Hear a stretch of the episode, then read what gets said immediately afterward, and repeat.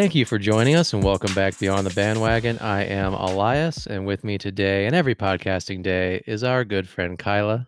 Hey. Suffice it to say, we're going through a wee bit more adversity this fantasy season than last year. yeah. uh, however, I believe in us. Yeah. I, I believe in us, despite our poor starts to the season. We'll dive into an insane week three, dish out new injury updates, and look ahead to week four with our good and bad matchups and our game of the week. Uh, there's a game that may or may not be played this week.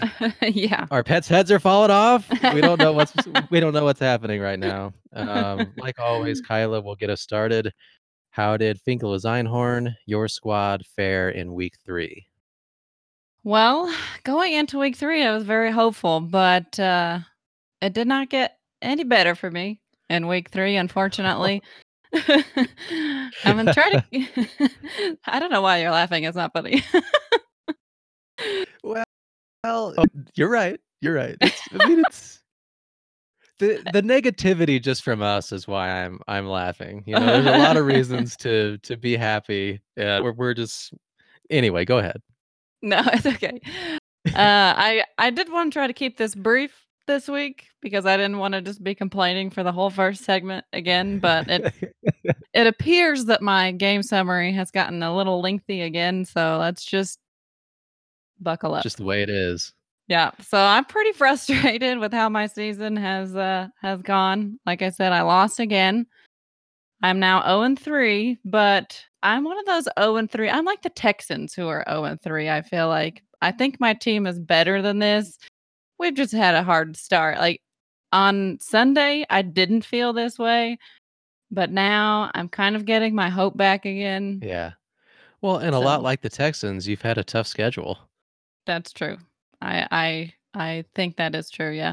I am the only person in our league who does not have a win yet, but fortunately for me, the five people ahead of me only have one win. So I'm not too far behind. I can still get back in it. Uh, with that said, I'll just get into it. My week started okay. It wasn't great. I started Mike Gesicki on Thursday, and he only got eight and a half points, which is not great, but at least his one catch was for a touchdown. So, I mean, yeah. it wasn't, it could have been a lot worse. My saving grace at that point, I thought, was that my opponent started Gardner Minshew, who only got nine points. I'll talk more about that in a little bit. Um, From there, in the early games on Sundays, my receivers performed, performed well, so that is good. Allen Robinson finished with his best game of the season, ten receptions for one hundred twenty-three yards and a touchdown, which translated to thirty point three points, which is by far the highest score I've had all season. Golladay finished in his first game back with seventeen point seven points. I'm so glad that I just plugged him in, as everyone should have. I was debating on going back and forth between him and Marquise Brown, and boy, am I glad that I did not start Hollywood Brown. Oh, yeah. Um, Ryan Tannehill and Josh Kelly were a huge disappointment. Tannehill probably had his worst scoring fantasy game that he's had since being a starter. He did not throw a touchdown. Luckily, he got three hundred yards, so I did manage to get fourteen points out of him. And then Josh Kelly, who was the huge... I took a chance and started Kelly over Todd Gurley because I was so disappointed with Gurley last week. And Kelly had such a great matchup. You know, it was the best matchup for running backs. And I think the fumble that he had in that game probably hindered him a bit. And he only finished with five points, which really hurt me. In the midday games, though, I had Kenyan Drake, who was a huge disappointment considering the matchup that he had. They were playing Detroit. They just got slashed by Aaron Jones. And he still got a lot of carries, so that still gives me some hope that eventually his production is going to improve. But he only finished with eight point nine points, which was his worst game of the year. My concern with him is that Kyler Murray seems to be getting the goal line carries, which is really yeah. unfortunate. Um, I'm hoping that changes. We'll see what happens, I guess. Somebody did offer to trade me Kenyan Drake. I just don't think I could do it. I did want to get Cam Newton for him, but I think I'm going to hold off, see how he does this week.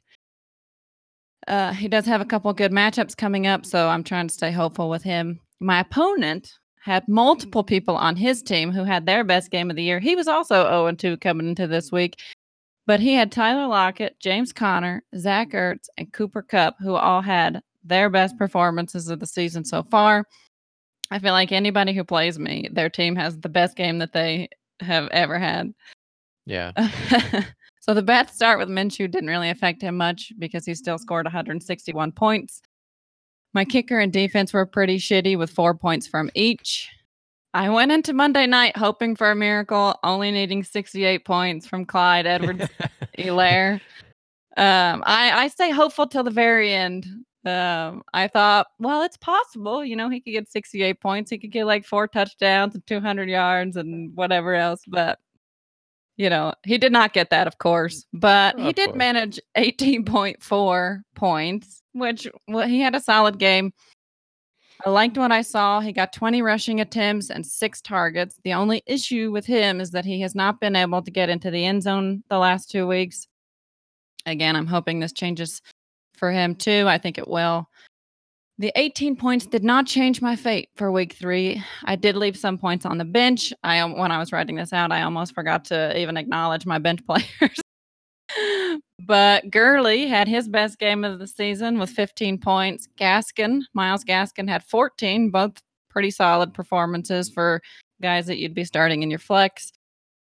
Matthew Stafford, who I acquired at some point last week, had eighteen and a half points, but Hayden Hurst only had seven, while Hollywood Brown only got three point three on Monday night. So if you can't tell, I'm pretty frustrated. I was feeling pretty annoyed, but I do think I've got good guys. They just got to come together and play as a team, and then I think I'll be good. So we'll see what well, happens. I mean, you're you're the coach. You've got to get everybody in a room and just say you've got to play as a team. You know, if somebody over here is only going to get ten, I got to get twenty out of somebody else. Yeah, you yeah. know, uh, well, like you said, you played all the good matchups. Kenyan Drake had a great matchup. Joshua Kelly, who was actually one of my good matchups last week, uh, that I you know tried to push on the show, yeah. and uh, that didn't work out. That happens. So can't blame you for starting him, considering we had a whole segment about how you should start him.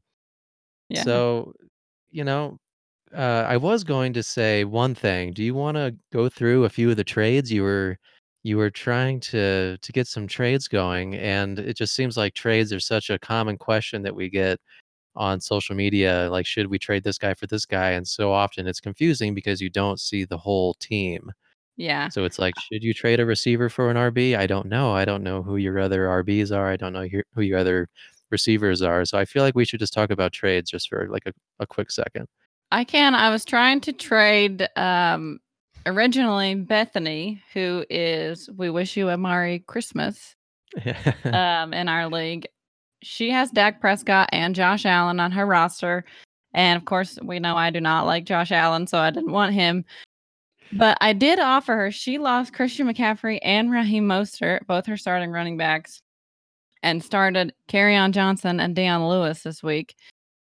And uh, I did offer her any running backs I had except Clyde yeah. for Dak. And she, I think she was considering it at first, but then it kind of looked like she might still win there for a minute. And she was like, well, if I win this week, I'm not going to trade anybody. And I was like, okay, well, that's okay. You can just keep him then. Just because I'm like that. And um... out, out of spite, just because I'm like that. Well, yeah. I think it I think it brings up sort of the the question with the trades. Is it is it better for her, from her perspective, with Mostert maybe coming back soon? Phillip Lindsay is on her roster. He's coming back soon. But this week she had to start uh, Kerryon Johnson and Dion Lewis because of all the injuries. So it would seem tempting, right, to trade one of the quarterbacks for the R B. But in a couple weeks, she's gonna she's going to have those R Bs back. And then you still have your quarterback depth with Dak and Josh Allen. So with all the injuries going on right now, or with COVID, you know, maybe Josh Allen gets COVID and she has already traded away Dak. And then, you know, she's stuck trying to pick up Daniel Jones off the waiver wire. That's and true. So I think that is kind of the I feel like Elias has Bethany is Elias's wife, so I feel like he played into the fact that she did not want to make a trade. If you're uh, picking up on this out there, um, but she's brought it up to me many times. Now I've I try to stay out of it the best that I can.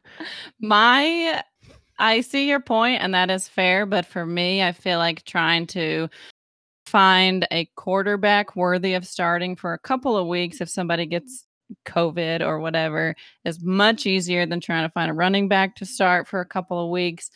And if I were resorting to starting Kerryon Johnson and Dion Lewis as my starting running backs, I would be desperate to find somebody else, because even if Phillip Lindsay comes back, he's not going to be an R B one. And Raheem Mostert, there's really been no indication of how long he's going to be out. They're saying he's hopeful. The fact that they have not mm-hmm. put him on I R to me indicates that they don't expect him to be out three weeks, but you never know. McCaffrey's going to be out at least three weeks, probably more than that.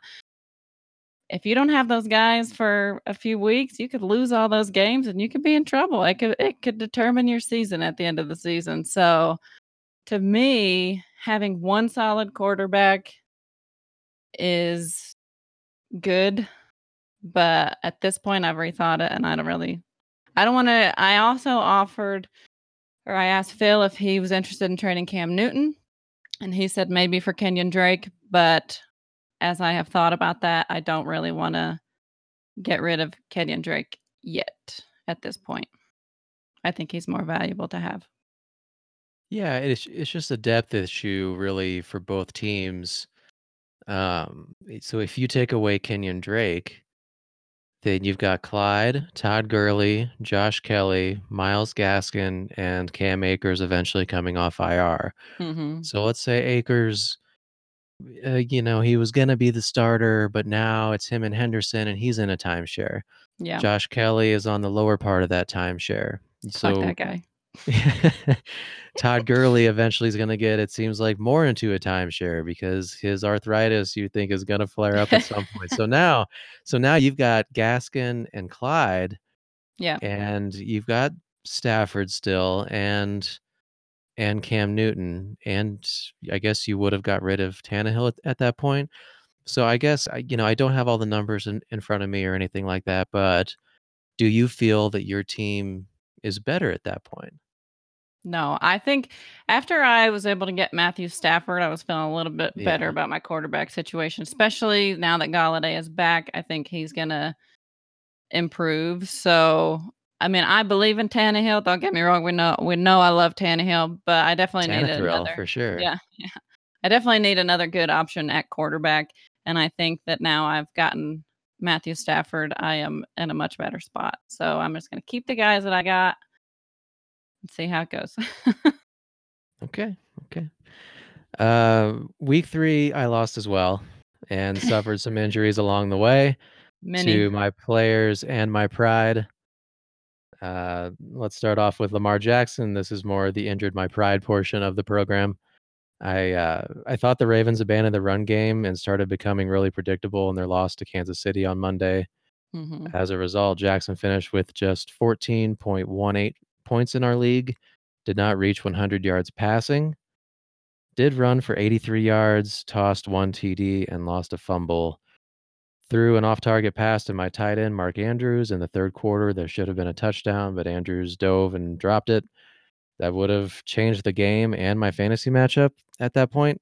Mm-hmm. Could have cut my deficit in half, but it didn't happen. Then he wound up throwing that touchdown later on to Boyle, the yeah. other tight end. That was so awful to watch. If you are watching a game and you have a player and they throw a touchdown to somebody who never catches touchdowns in that same position, it's like, what the fuck? Yeah. Who is this fucking Especially guy? on on Monday night when I really needed it. Yeah. Uh, so that pretty much sealed my fate. I lost one twenty-six point three two to one oh six point nine eight. So, you know, lost by about twenty points. That touchdown there would have cut it in half, really. And then uh, my opponent had Harrison Butker, who missed an extra point and missed a field goal, I, I believe. So really everything was playing out the way that I needed it to. I just really mm-hmm. needed the Ravens to do something, anything, and it didn't yeah. happen. Uh, Jackson looked really flustered. He wasn't keeping his eyes downfield. long enough, I thought. Andrews had five point two fantasy points despite eight targets. The whole offense just seemed really disjointed.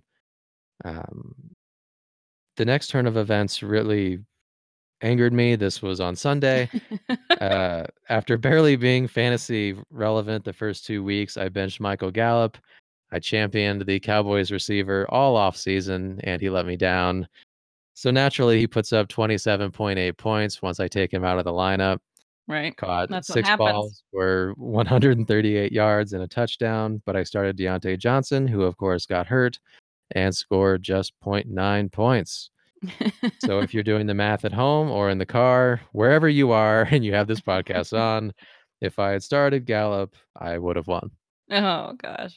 That's so painful. T- well, I've had him in the lineup, and he screwed me, and then I take him out, and then... No, I get it. I don't blame you at all. I would have done the same thing. And it's like, for me, the loss, like all the points I left on the bench, it's not as heartbreaking because even if I'd started everybody who scored the most points on my team, I still would not have won. But to have somebody on the bench that could have pushed you over the edge to win, that's even worse. Well, and I, I had two of them. Yeah. I'll, I'll get to the other one here in a second. Uh, the rest of my team did pretty well, actually. Calvin Ridley continues to excel, five catches for one hundred ten yards, a whopping thirteen targets with Julio Jones out of the lineup. Mm-hmm. He had eighteen point seven points. Chris Godwin had seventeen point four points, but unfortunately hurt his hamstring. Derrick Henry finally went off for twenty-nine points. twenty-six carries for one hundred nineteen yards and two touchdowns, and their win wow. over the Vikings. Added two receptions as well. Chris Carson had ten point six points, but also got injured. Uh, the other guy that I had on my bench, Tyler Boyd, receiver for the Bengals, goes off twenty-four point five points, ten catches for one hundred twenty-five yards. So to recap, Godwin, Carson, and Diontae Johnson all got injured. My Ravens underperformed. I had the ammunition to win, but it was all on my bench. Yeah. So I just think time to remain patient. Um, just have to take my L and move on.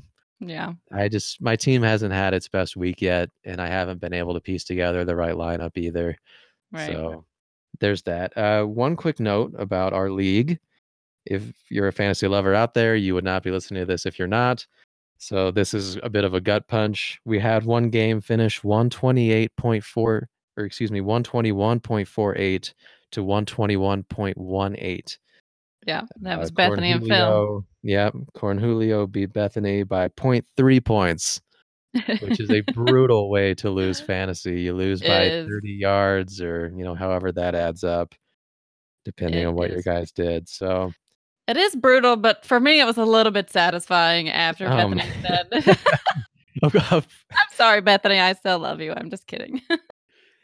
Well, I get that way too. You know, if I I was able to win in, in another league, and I'm one and two in that league, I'm so I'm a total of two and one, one and two, and then one and two in our league. So a total of four and five.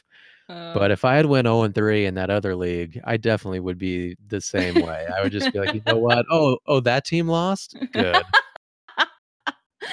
Very good. Yeah. Uh, one quick note I wanted to mention when you were talking about the Titans win over the Vikings. The Titans kicker, twenty-five points this week. Isn't that amazing? Well, and Gostowski was terrible in, in week one, and then he yeah. comes back with a game, or I guess he had a game-winning kick in week one. Had a game-winning kick this week, and did he not have a game-winning kick in week two? I think he did, yeah. I, yeah, so obviously he is one of the better kickers in N F L history. Has been a yeah. kicker for a really long time. So I was actually going to go and pick him up, which we'll talk a little bit more about this later, but I was going to pick him up for this week because Jason Myers has been shit, and the Titans may or may not play this week, so we'll get more into that in a little bit. Yeah. First, we'll talk about our winners and losers of the week. We'll try oh, to yeah. move on here from our uh, bitch session. My winner of the week is Alvin Kamara. This is a very obvious choice here. I originally had chosen Tyler Lockett because he ruined my week for my fantasy team and for my actual real-life team against the Cowboys. He got three touchdowns and one hundred yards. But when I saw what Alvin Kamara did against the Green Bay defense, I I just had to pick him. I didn't watch all the games, so I didn't even realize at first um, what he scored, but he finished that game with damn near two hundred all-purpose yards, one hundred ninety-seven to be exact. He only had six rushing attempts, but fifty-eight yards, which is nine point six average yards per carry, which is amazing. But the real damage came in the receiving game where he caught thirteen balls for one hundred thirty-nine yards and two touchdowns. I have to say, I love Clyde. He's my boy. He, he's a friend of the podcast, but I'm having a little regret about passing on Alvin Kamara in round one because he was still available to me when I picked that pick number five. If things continue on this path, he has games like this every week. It will be my biggest regret of draft day, besides drafting Carson Wentz, obviously. But Alvin Kamara has been amazing. Same here. Yeah. Same here. He, he was available to me at four, and I took Henry. And Henry was awesome this past week, but he's not putting up forty-six points like Kamara. Right. Right. Um. So you know, Kamara, you were talking about Lockett, Lock and Root. He ruined your fantasy week. Kamara ruined mine. I was against Kamara. Oh, I didn't week. realize that. Uh, my winner is Keenan Allen, the receiver for the Chargers. A pedestrian start to the season by his standards, but he garnered nineteen targets on Sunday against the wow. Panthers, thirteen catches, one hundred thirty-two yards, and a touchdown. He received forty-one point three percent of Justin Herbert's targets. So he, he really was the Chargers, mm-hmm. along with Eckler, just like how Kamara was the Saints pretty much in that game. Consistently found ways to get open. Fantasy owners need to pray Herbert remains the Q B. But yeah. uh, at least for one week, Allen was a fantasy god. And if they bring back Tyrod Taylor for some expl- like completely inexplicable reason, hopefully Allen continues to produce. Yeah. Justin Herbert starting has definitely benefited Keenan Allen the most on the Chargers. And I don't, I mean, if I were Justin Herbert, he's a rookie. He's had some struggles, you know. I mean, they haven't won since he's been starting. Not that I think that they would have won if Tyrod Taylor had been starting. But you've got a receiver like Keenan Allen. You're going to rely on that guy. He's a veteran. He's a great receiver. nineteen targets in the game. Yeah. That is a lot of targets. Yeah, it's that's like insane. A running back and getting, you know, rushing attempts. That's crazy. Yeah, and I guess they can hang their hat on they won the game that Taylor started, but it was right. against the Bengals, and they shouldn't have won, right? Because there they was barely a won. Offensive uh, P I against A J Green yeah. at the end of that game, and then the the kicker got hurt and botched the kick at the end. The Chargers shouldn't have won in, in week one either. Yeah, and Taylor was not very good. So yeah. Yeah, I agree with you. My loser of the week is Elias's man crush. This is a little bit of a dig at Elias because he's always trying to push Gardner Minshew. Hey, he did so good so far. Then it just all I fell know. apart, man. I know, I know. Minshew was not the lowest scoring person by any means this week. There were plenty of losers of the week to choose from. I mostly chose him because there was so much hype surrounding him in this matchup against Miami, and he was finished, and his finishing stat line was a complete disappointment. He finished with thirty completions on forty-two attempts, one interception against Miami defense that was allowing the second most fantasy points per game to quarterbacks. I did not put how many yards he had, but it was only two hundred and something, if I can remember. He did not reach three hundred yards, no touchdowns. I feel like this happens with Gardner Minshew because last season, there was so much hype surrounding him one week, and I picked him up to stream him, and I played him, and he didn't do shit. So I will not. Any, I mean, and I think Gardner Minshew is fine. He's had some great weeks, and he will continue to have some great weeks. But any time, one, that he's playing on Thursday night, I'm not going to start him because Thursday night games always disappoint. And anytime there's a lot of hype surrounding him to start, I'm not starting him. I gotta say, Minshew Mania, I'm a big fan. I love the mustache. Last season when his like his dad was on T V, I for, I'm forgetting what his dad's name is at the moment, but oh. he's like super buff, and the the whole family just seems goofy as hell. And uh, I I love the I love just seeing the Jaguars like ruin other teams' weeks, but uh, Chark not playing seems yeah. like that really affected him. For in sure. a different league, I should have been more patient and just picked up a different receiver, but on Thursday night, Chark was out, so I picked up Keenan Cole, excuse me, Keelan Cole, mm-hmm. um, thinking that he would get all the receptions that Chark normally gets and all that. Cole was, you know, he had like four catches for forty yards or something like that. Yeah. So pretty disappointing game all around, fantasy-wise, unless you have James Robinson. Yeah. He was amazing. He was. Uh, he got thirty points in our league. My loser of the week, covered most of this already, pretty much just had to choose Mark Andrews. Jo- dropped what would have been a huge T D in the third quarter. He consistently wasn't getting perfect passes thrown his way, but come on, man. Catch the yeah. damn ball. Come on, man. He gets paid a lot of money to catch footballs. Yeah. Like, that's all he's supposed to do. Fuck. Uh, second straight week, he's done nothing. Only nine catches on the season, I say as I grit my teeth. Um, I do expect better from him very soon, but after yeah. drafting him in the fifth round, I really, really, in all caps, really need him to start performing. Yeah. He, and you're right about that touchdown. It wasn't a perfect throw, the touchdown that he dropped, but he's good enough to have made that catch, and he should have made that catch. And that would have been like a thirty or forty yard touchdown, if I remember right. I might be wrong, but it definitely would have been. Yeah. Um, the Ravens just are not a team that can come from behind. They cannot pass it enough and well enough to come from behind. They need the time. They need to run the ball. They need to get out in front so that they can control the game. And once they got down uh, on Kansas City, they just could not do anything. I I agree and disagree with what you're saying. Uh, so I agree in that they can't get down too far, but mm-hmm. they just abandon what they do best. You know, we've talked about Lamar. It has to be a balanced offense. It has to live in perfect harmony. You know, he mm-hmm. gets guys open through play action because they believe, you know, that they're going to run again. You know, it's that deception is what makes that offense go. So yeah. even when they were down thirteen to three, whatever it was, there's still plenty of time. Yeah. And why are you trying to pass and play this shootout game with Pat Mahomes when he clearly is on his game? Mm-hmm. They just went away. That first drive, they ran the ball right down the field. Yeah. And the drive stalled because of a really crappy third down play where they didn't gain anything. They passed it to Snead, I believe. Mm-hmm. I don't know. It was a really lame play. So they kick a field goal, but then they just really abandon the run for the rest of the game, except for that maybe first drive of the second half, second drive of the second half. Yeah. Uh, where they started to run it again because that's the only way they could get down the field, and they got down the field.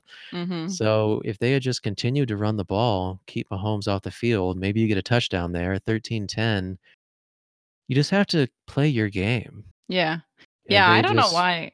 They just yeah. really played into what the Chiefs wanted them to do. All they mm-hmm. really, the Chiefs have not been great against the run. Their thing is, is that they get a big lead and the other team can't run. Yeah.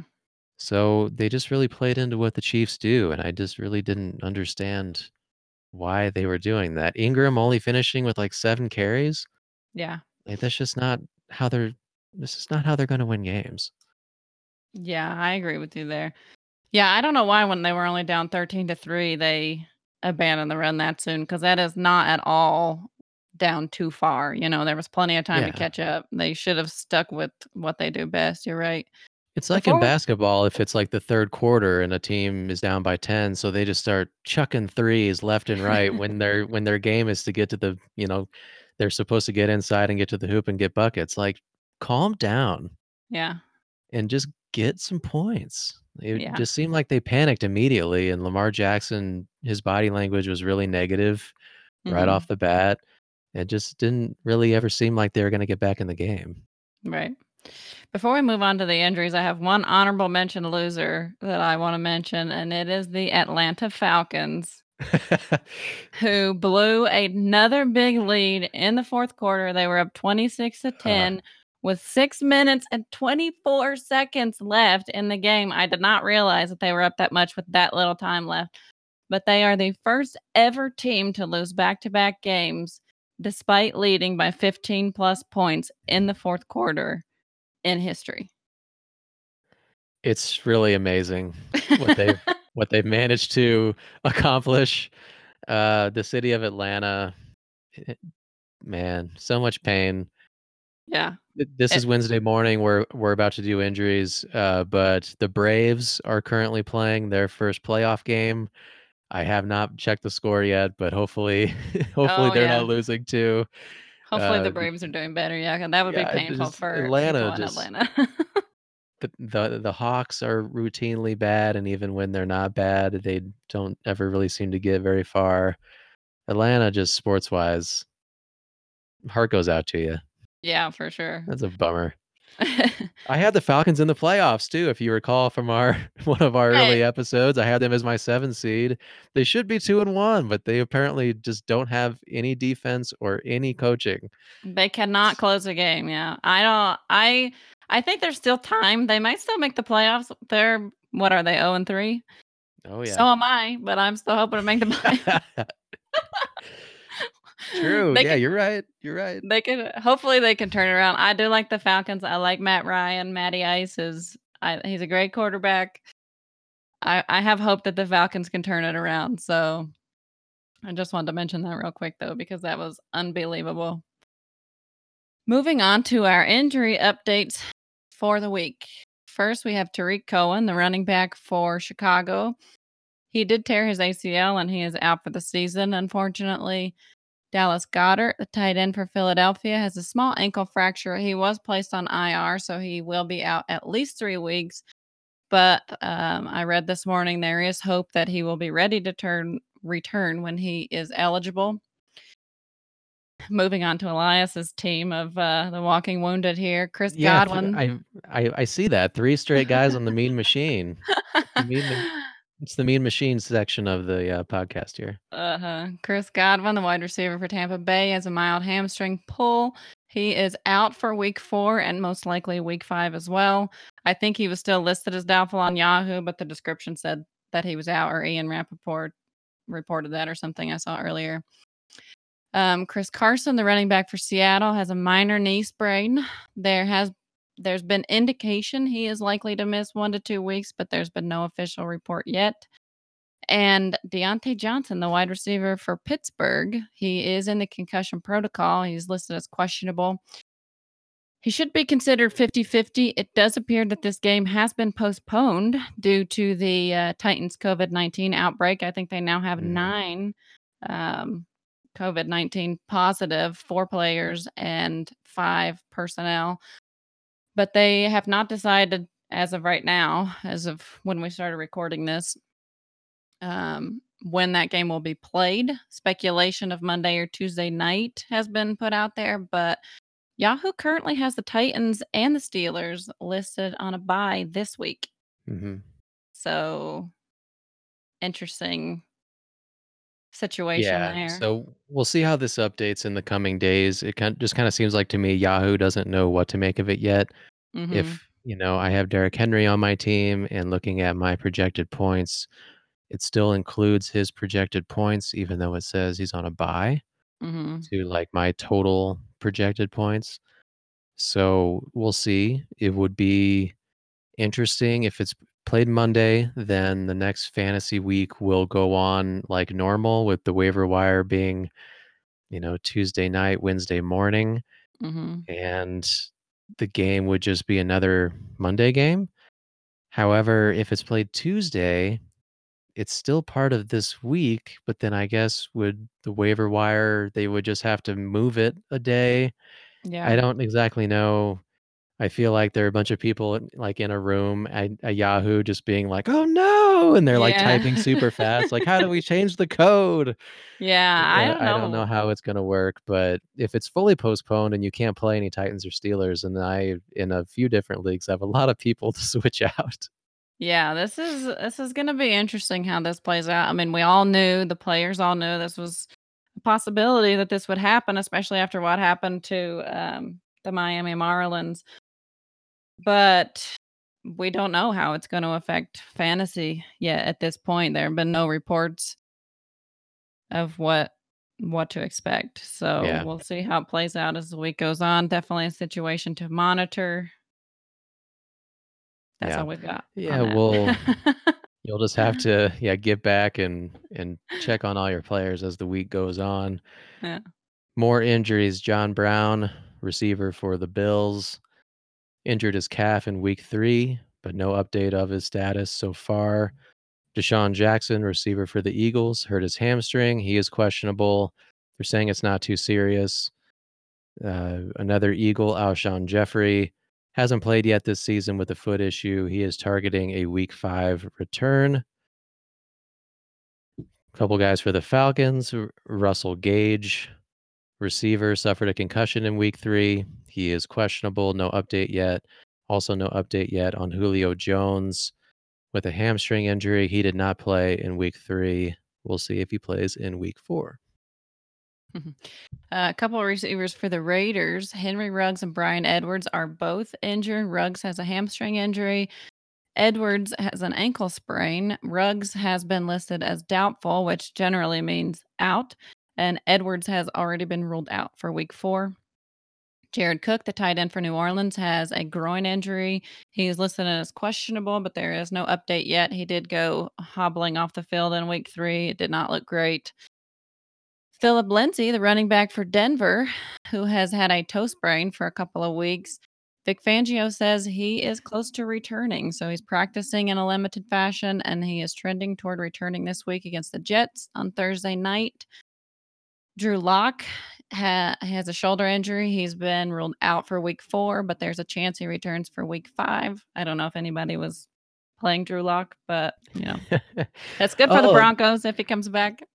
all the all the Drew Lock heads out, out there, you know, they're they're out there. Even mine, Kyla, you know, future Hall of Famer Drew Lock. I say with no sarcasm. Uh, a lot of these remaining players on our injury list we have not got updates for. This is Wednesday morning, so I'll try to do some of these kind of rapid fire. If I don't say if they're questionable or not, that means they're they're they're questionable and we haven't got an update yet. Uh, Jordan Reed, tight end for the forty-niners, was placed on I R, could be out for six to eight weeks with a knee injury. Jimmy G, high ankle sprain. Raheem Mostert is still questionable with an M C L sprain. George Kittle, knee sprain, listed as questionable. Uh, Kittle might come back this week, right? I don't know. I didn't see anything. Uh, I think they were debating last week, but yeah, you know, so ends the forty-niners portion of the injury list. Our favorite guy, Tyrod Taylor, is listed as doubtful with his rib injury and his punctured lung that we wow. described last week, which is still insane. A couple guys we have not got updates on are green, or the uh, Packers receiver Devontae Adams with a hamstring injury. Cam Akers for the Rams. He has separated cartilage in his ribs. Michael Thomas, receiver for the Saints. They are eyeing a week four return for him with a high ankle sprain, but that remains to be seen. Another guy who we did get an update on, Jamison Crowder, the wide receiver for the Jets, has a hamstring injury. He was limited in practice. There's been no real indication of his status for week four, so likely a game time decision for Thursday Night Football. So I guess not really an update, but kind of an update. Um, A J Brown, there's been no update on him other than he's not progressing as quickly or responding to treatment like they thought he would. Um, so he was likely going to be out for week four anyway, regardless of whether the Titans play or not. D J Chark has a chest injury. He returned to practice. He was limited, but seems to be on the good side of questionable. Damian Harris, running back for New England, could be activated off of I R. He is questionable. Deebo Samuel, the wide receiver for San Francisco, had a broken foot, and he was placed on I R to start the season, and he is likely to return in week five, as is Le'Veon Bell, um, who had a hamstring injury. He is also eyeing a week five return. You know, as a Broncos fan, uh, can't say I'm happy or unhappy that Bell won't be back in week four to play the Broncos. If the Broncos lose to the Jets, I am, I, I don't know. I'm just going to sit down and cry. It would be painful. I mean, the, the Cowboys lost to the Jets last year, so I can relate. That was painful. but, but the Jets were sad last year, but they didn't seem to be as sad as they've been so far this season. Oh my gosh, they've been awful. We wanted to take a quick break to tell you about an app that we found. Thrive Fantasy is a daily fantasy sports app for player props.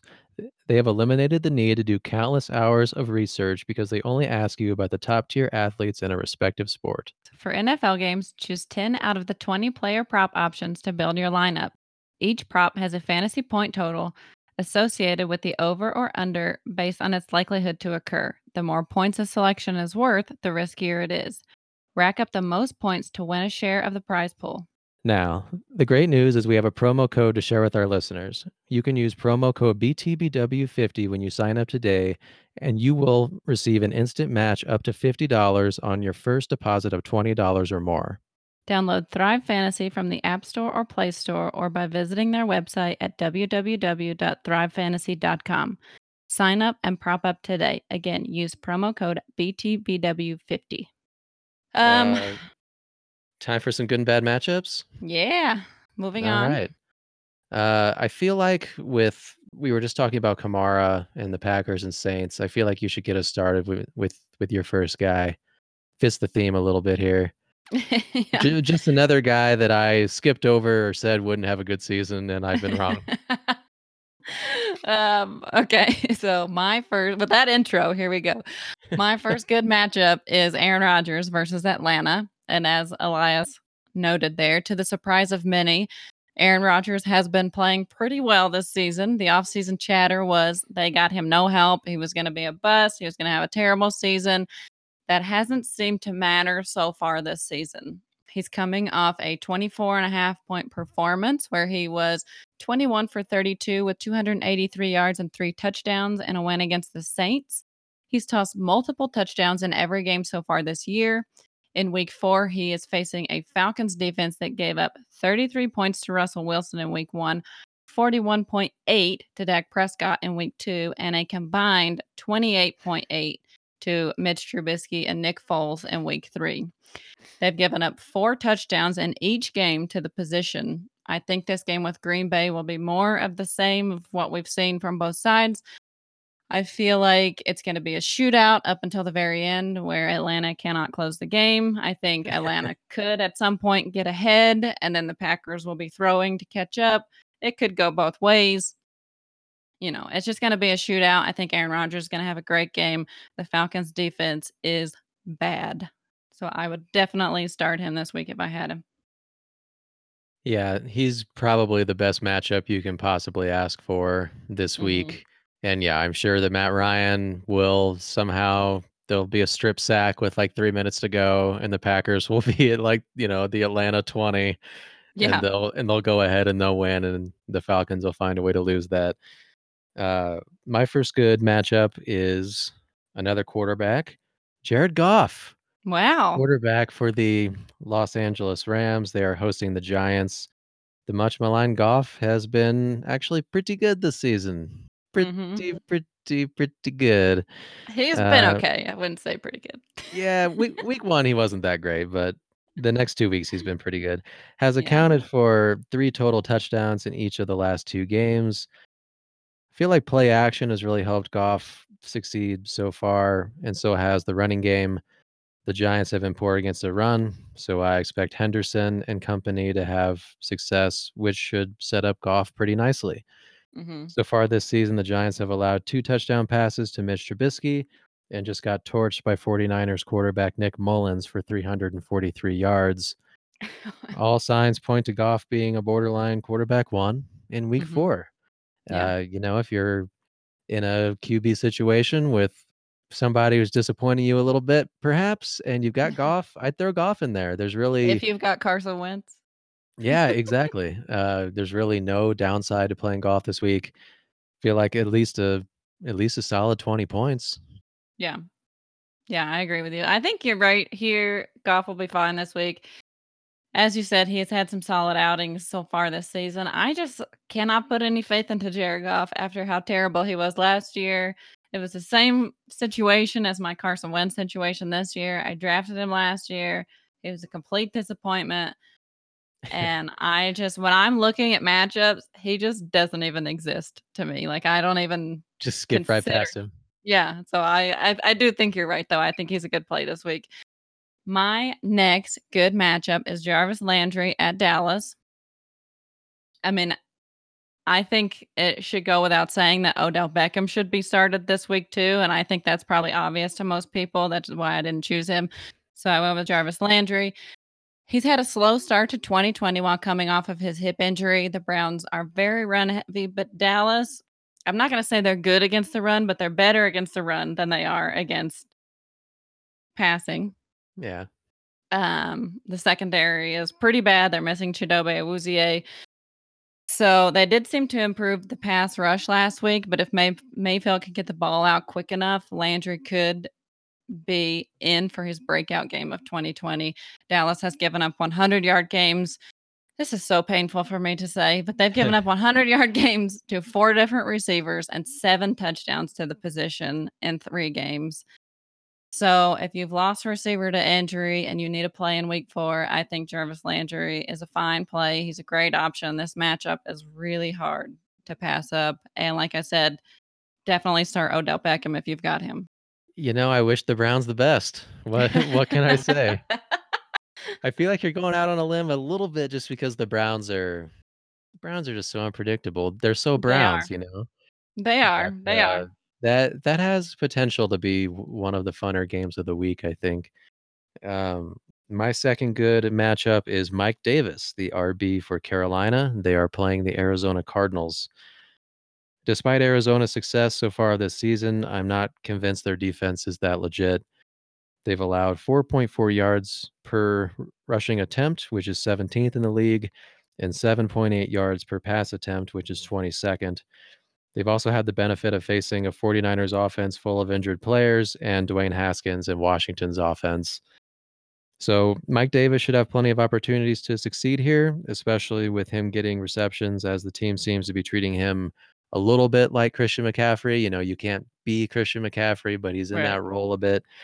Uh, Davis had eight catches on nine targets in week three, finished with twenty-three point one fantasy points in our league. If he's going to get those receptions, the Panthers are not going to have an overly strong schedule, with the exception of Tampa Bay and, and uh, New Orleans.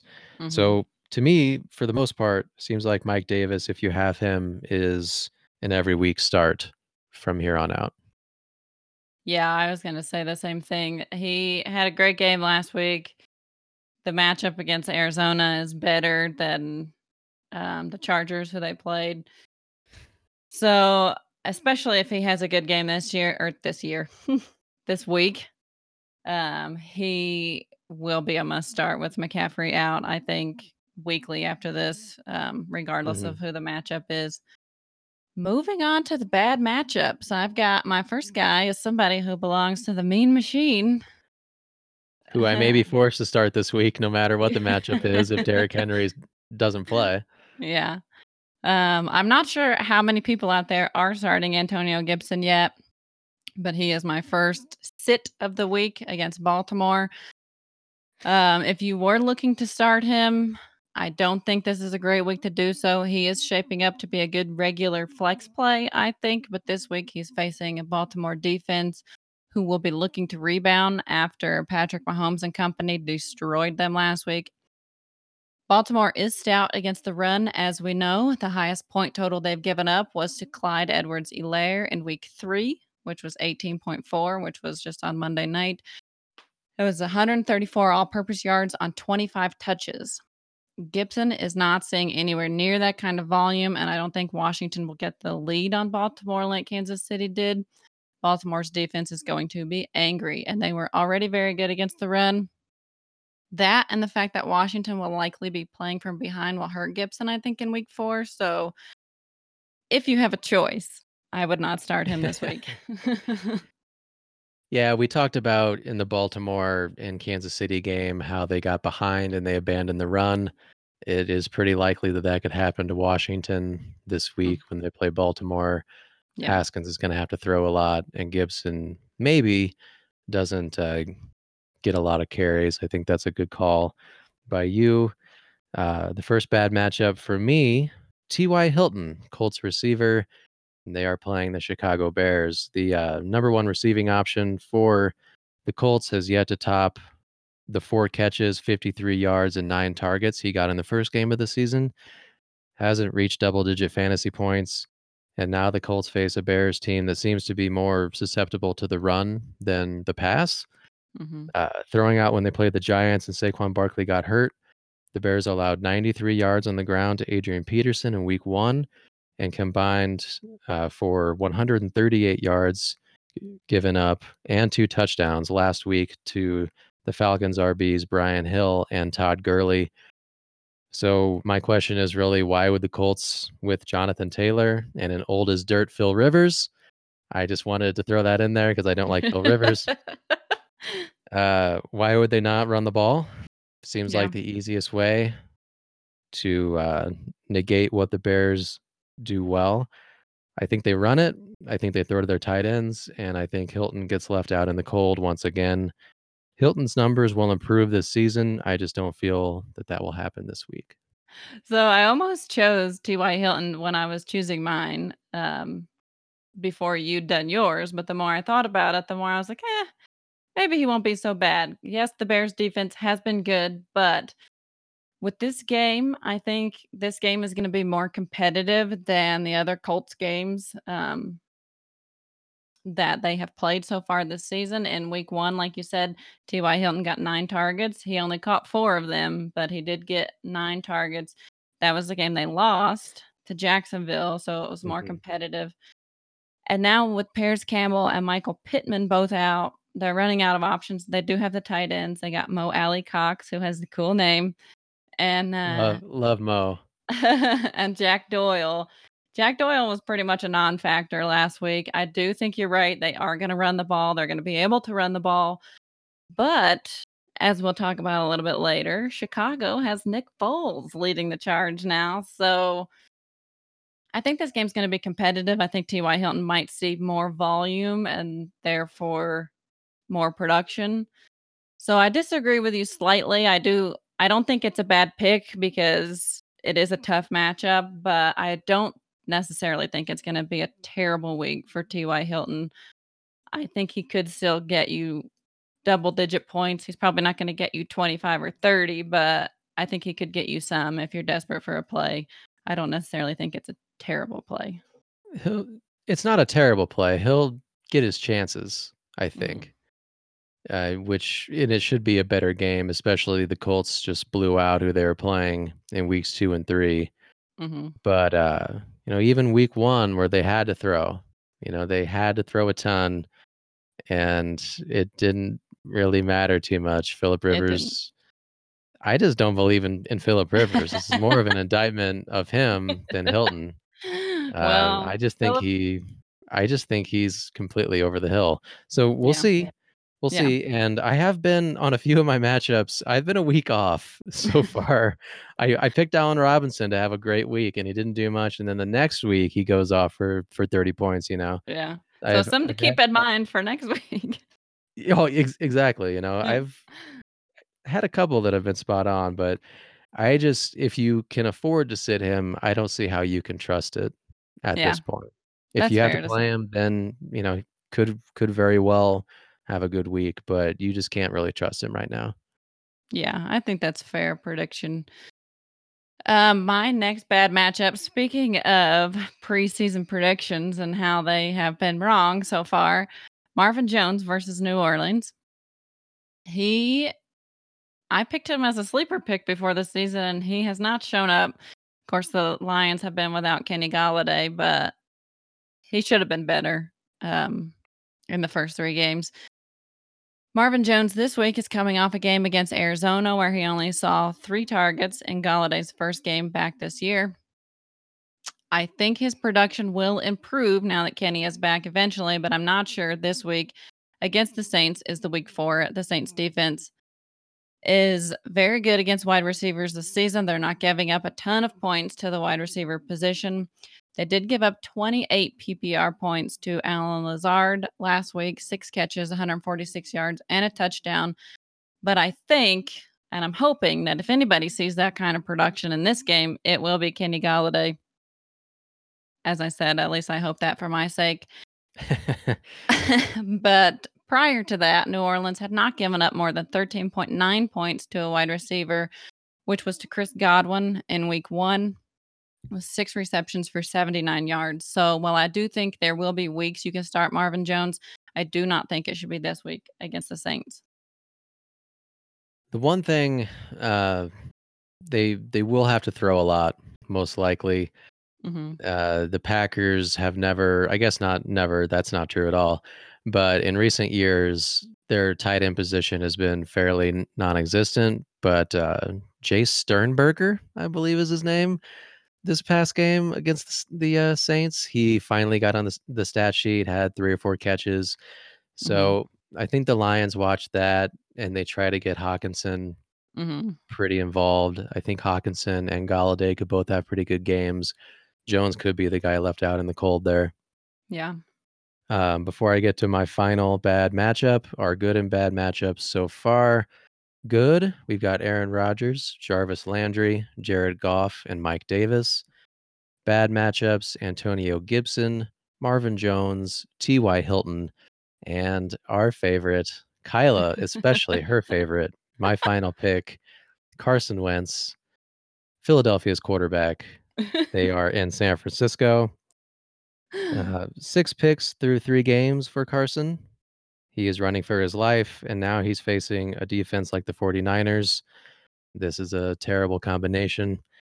The 49ers have allowed the sixth fewest amount of fantasy points to quarterbacks so far. Wentz saved his fantasy week last Sunday against the Bengals with sixty-five yards on the ground and a rushing T D, which I just don't feel that he'll find the open space against the 49ers that he could find against the Bengals. Yeah. His numbers each week have been twenty-something completions, forty-something attempts, and two picks. Yeah. His touchdown totals have changed, but that has been the same in each of the first three games.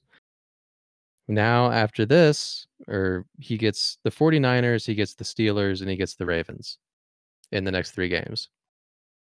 There's a legit chance at this point, once those three games are over, that Philadelphia is oh five and one. It's a distinct possibility. That would make me happy. Yeah, I'm sure it would. uh, Wentz needs to be benched in one quarterback fantasy leagues for the foreseeable future. Yeah. Like I said, without the without him scrambling this past game, he would have had another terrible week. And you can't count on that every week from a quarterback that is not Lamar Jackson or Kyler Murray or Cam Newton. Yeah. Uh, Wentz is just really not a startable person anymore. Yeah. I mean, I, we all know how I feel about Carson Wentz. I don't really have a lot to add here. I just, I think he had an okay game last week, but they were playing yeah. the Bengals and they tied. Like they, he couldn't even beat the Bengals. Um, he threw two more picks, like you said. He's thrown two in every game this year. Now he's facing the 49ers, who are far better than the Bengals, even with all the injuries that they have. So, I, I mean, I dropped Carson Wentz last week or the week before, and I stand by that. I think everyone out there should drop Carson Wentz because there are lots of better options, at least at this point. If we wanted to add one more loser for the week, how about the fans, people that watch the Eagles and the Bengals game? And they had to see a tie. They had to see the Eagles not try a field goal at the end of overtime and punt instead and oh just play for the tie. I uh, did this not. has happened a couple times in recent years. Uh, there was a Colts game, I think, last year where they played for the tie, if I recall. It would have been like a sixty-four. Well, actually, I take that back. It would have been a fifty-nine-yard field goal, and then the Eagles had a false start, which made it a sixty-four-yard field goal, and then they didn't attempt it, mm. which, sure, the Bengals would have been able to run a couple plays maybe.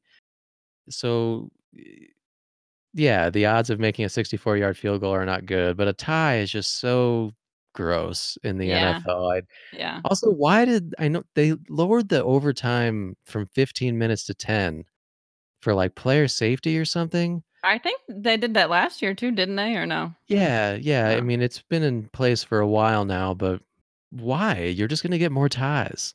Yeah, I don't know. And I... If, if you're really interested in player safety, you wouldn't be expanding the schedule and the amount of games and all this other crap. Like, this five extra minutes in overtime is really going to make a difference. Yeah, I didn't watch that game, but I didn't realize that they had a field goal that they could have attempted and did not. But and yeah, and they they punted instead. Just a, the lamest. You sit through three and a half hours of a football game. Woof. How much time was left when they did that? Uh, it was like twenty-five seconds in overtime, something like that. That's it? Yeah, so maybe if they do miss, Burrow can, you know... toss a couple toward the margins, they get out of bounds, they have a a field oh. goal. It, it could happen. I understand why he did it, but it's still I, just yeah. try the sixty-four-yard field goal. Jake Elliott, I feel like, can maybe make it. I guess they figured tying is better than losing, but yeah, it, it is a disappointment. It's, yeah, it's super lame though. Yeah. Um, some other real quick uh, start set suggestions we have for you. We think you should start Matthew Stafford versus New Orleans. That's who I will be starting this week. James Robinson at Cincinnati. Cowboys receivers versus Cleveland. Joe Burrow and Tyler Boyd versus Jacksonville. And Melvin Gordon at the New York Jets. And some uh, suggestions to sit. Myles Gaskin against Seattle.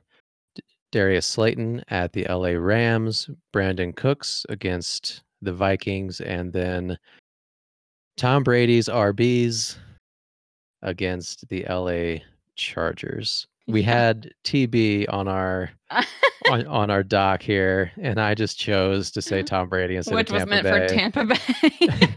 Which I saw it, and instead of saying Tampa, I just thought, Tom Brady, whatever. That makes uh, sense either way. It, it, you know, it's not wrong. It's not wrong either way. Uh, finally, our game of the week. Our game of the week was going to be Pittsburgh and Tennessee, as they are both three and oh and looking like strong contenders in the A F C. However, as we've mentioned, that game is in flux. We really don't know what to make of it quite yet. Yeah. So we went with Phillip Rivers against Nick Foles, the Colts and the Bears, the two and one Colts against the three and oh Bears. Are the Bears the weakest three and oh team? I think so. Yes. We just couldn't resist the opportunity to talk more shit about Phillip Rivers, so that's why we picked this game. And I love it. I'm having a great time.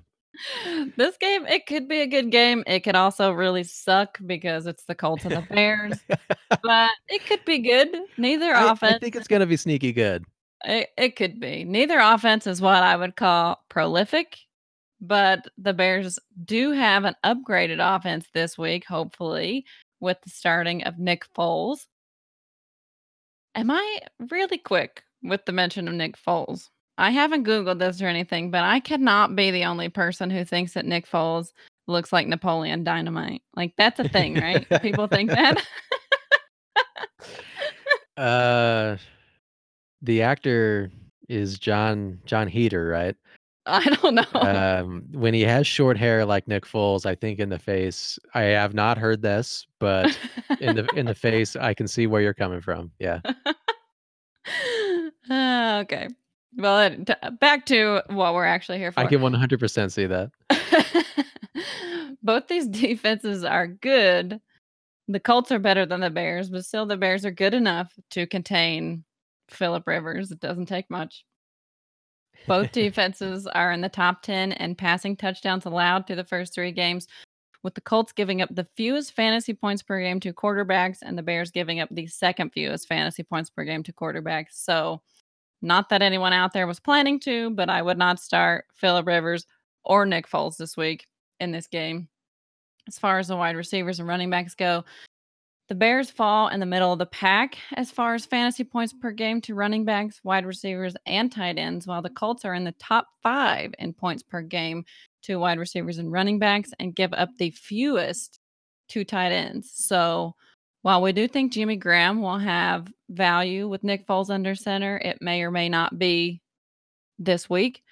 I do think the Bears will have some success in the air. Allen Robinson should be started weekly regardless of his matchup, especially with an upgraded quarterback.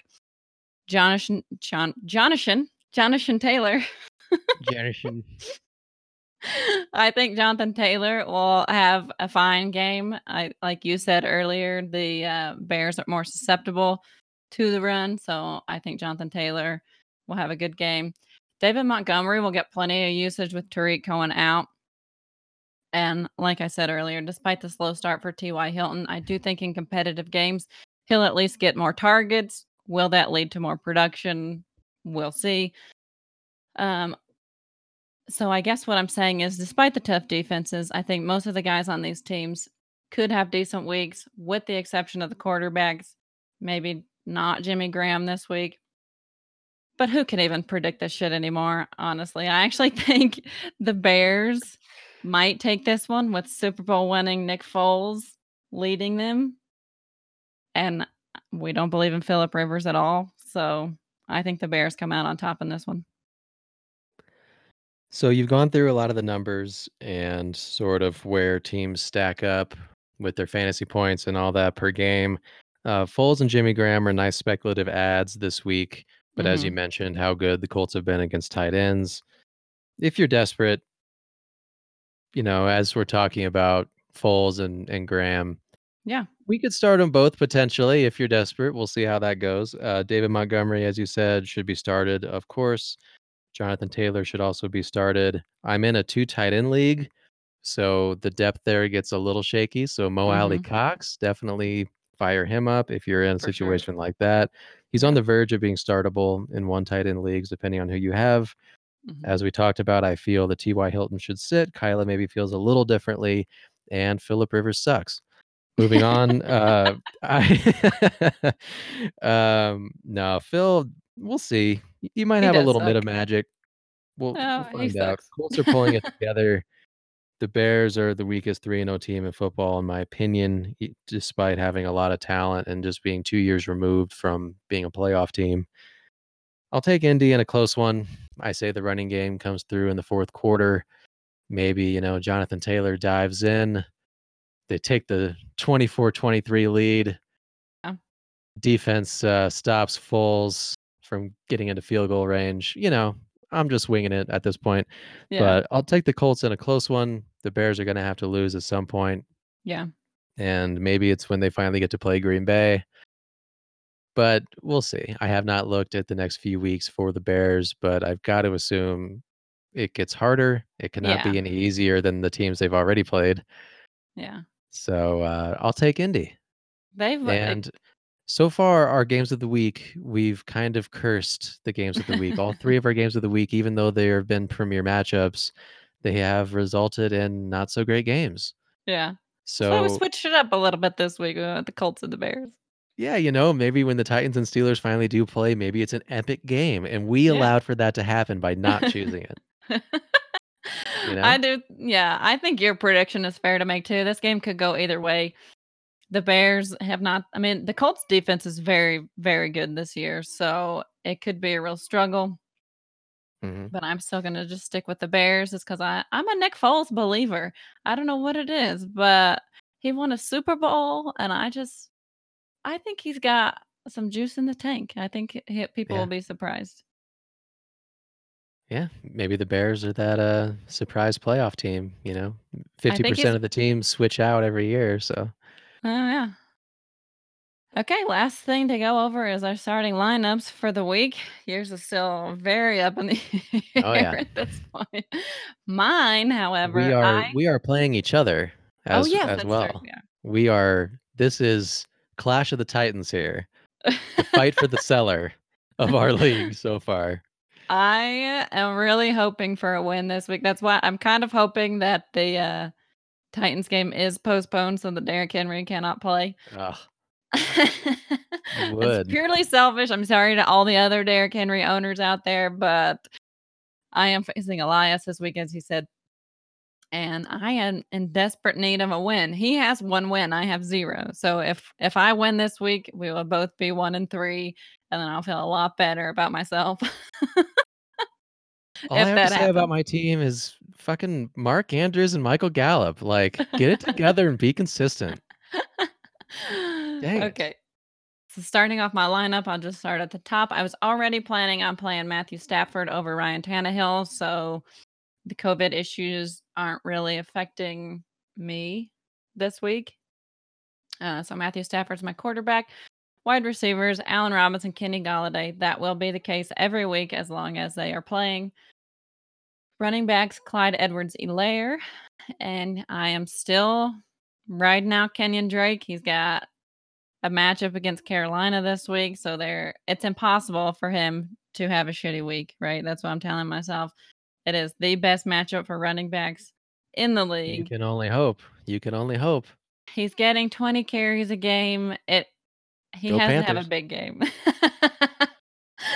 I'm sticking with Kenyan Drake this week. My tight end, I'm still gonna stick with Gesicki despite the one catch performance last week. I think they will try to get him more involved this week against Seattle, with, especially with Jamal Adams likely to miss the game. I think that's going to help Gesicki a lot. And then in my flex, I've gone back to Todd Gurley against Green Bay. As of right now, that that's the play. The only other real option I think I would have in my flex is Myles Gaskin versus Seattle, which is a terrible matchup. Um, Seattle... Even with Ezekiel Elliott last week, they pretty much contained him. He still had decent fantasy points because he did get a touchdown, but otherwise he did not do much. So on my bench, Ryan Tannehill, Joshua Kelly, who may end up getting the boot because I've got to, uh, I can't make any roster moves until I drop somebody because I've got Cam Akers still in my I R spot mm-hmm. and he is listed as questionable. So you have to move him out of the I R spot. And I don't have room on my roster for everybody. So I've got to drop somebody because I do need to get a defense and another. I'm going to try to get another kicker this week because, like I said earlier, Jason Myers has sucked because it's not that he sucks as a kicker. It's just that Seattle scores so many touchdowns and they don't need to kick field goals. So, yeah. Yeah. Um, anyway, on my bench, Ryan Tannehill, Joshua Kelly, Hollywood Brown, Hayden Hurst, Myles Gaskin, Cam Akers, A J Brown. Like I said, I am going to have to drop somebody uh, before I can make any roster moves. So one of those guys will be gone after today.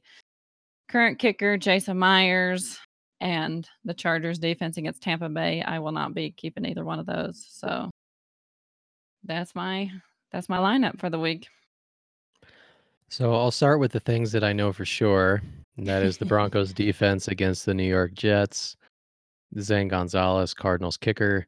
I was able to pick up Carlos Hyde in case uh, Chris Carson is out. It does seem like he most likely will be, but as we mentioned earlier, we shall find out. Mm-hmm. So Lamar Jackson hopefully goes to town against Washington. um, Calvin Ridley, my top receiver. And after that, things get a little shaky. So Chris Godwin is likely out for the week. Diontae Johnson is likely out for the week, as we mentioned. But, you know, there's a chance that he plays. But there's also a chance that that game isn't even going to happen because they're playing the Titans.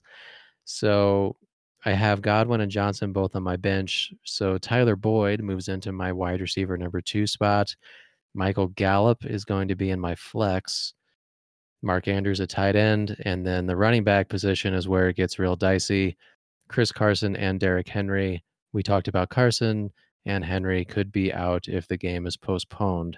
So if both of those guys are out, then I will have to go with Carlos Hyde in, in replacement of Carson and a bad matchup with Antonio Gibson. There, I could look at the wire, but I don't know who I would drop. I kind of think Gibson will only get better this season and there will mm-hmm. be brighter days, so I'm kind of holding on to him. I don't really want to have to start him, so hopefully the Titans do play on Monday, yeah. and with a lack of preparation, they just lean on what they do best, which is Derrick Henry, even though the Steelers are a pretty tough matchup for Henry. Yeah. So as it stands, two of my R Bs could be switched out, and uh, lots of question marks. So, uh, with so things are looking team, decent for me this this week. Well, just with the team that I have, I really just really felt like I would not be in this position to potentially go one and three. I don't feel yeah. that I have a one and three team. Yeah. At all, with that Godwin sounds... and Ridley. Uh, I have two of the stronger R B plays in the N F L, mm-hmm. and Lamar Jackson. So did not think I would be in this position, but maybe Lamar can start playing some bad teams where he doesn't get flustered and he can start scoring thirty-five points a game, you yeah. know, because that appears to be what I'm going to need. Uh, you know, in a different league, I've got two Steelers, Juju Smith-Schuster and James Conner. Oh, no. But I have the depth, really. Like if I have, if I can't play Conner, I'm just going to plug in James Robinson, who has a good matchup. Oh, yeah. yeah. And I actually, at this point on that team, I have Woods, Smith-Schuster, and Michael Thomas. So if Michael Thomas comes back and Schuster doesn't play, then that's a really easy decision too. Yeah. But anyway, for this team, uh, we'll, we'll find out. We'll find out who plays and who doesn't. And, uh, we'll relay that info to you next week.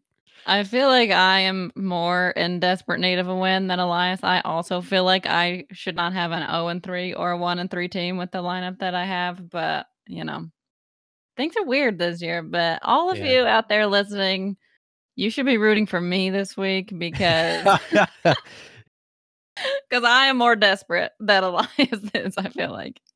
I think maybe what should happen is that uh, we both just go on like a late season, mid-season charge, just yeah. a charge up the standings when our team gets healthy. These other teams have got to start suffering some injuries at some point, you know? Yeah, that's they, the thing. They can't all be like, on our teams. I feel like, because I have A J Brown who is injured, and that is a big blow to my team. But I haven't had, knock on wood, the significant injuries that a lot of other teams have had, and they are still winning. Like, if you look at um, Val's team, what's my name? She has nobody on her bench, Harley, that she can play, but she is three and oh. I think, I don't even know who her injuries were, but she had some pretty big injuries. And, like, Bethany, she's two and one, which she did lose after her injuries. I just... wanted to throw that out there again, Bethany.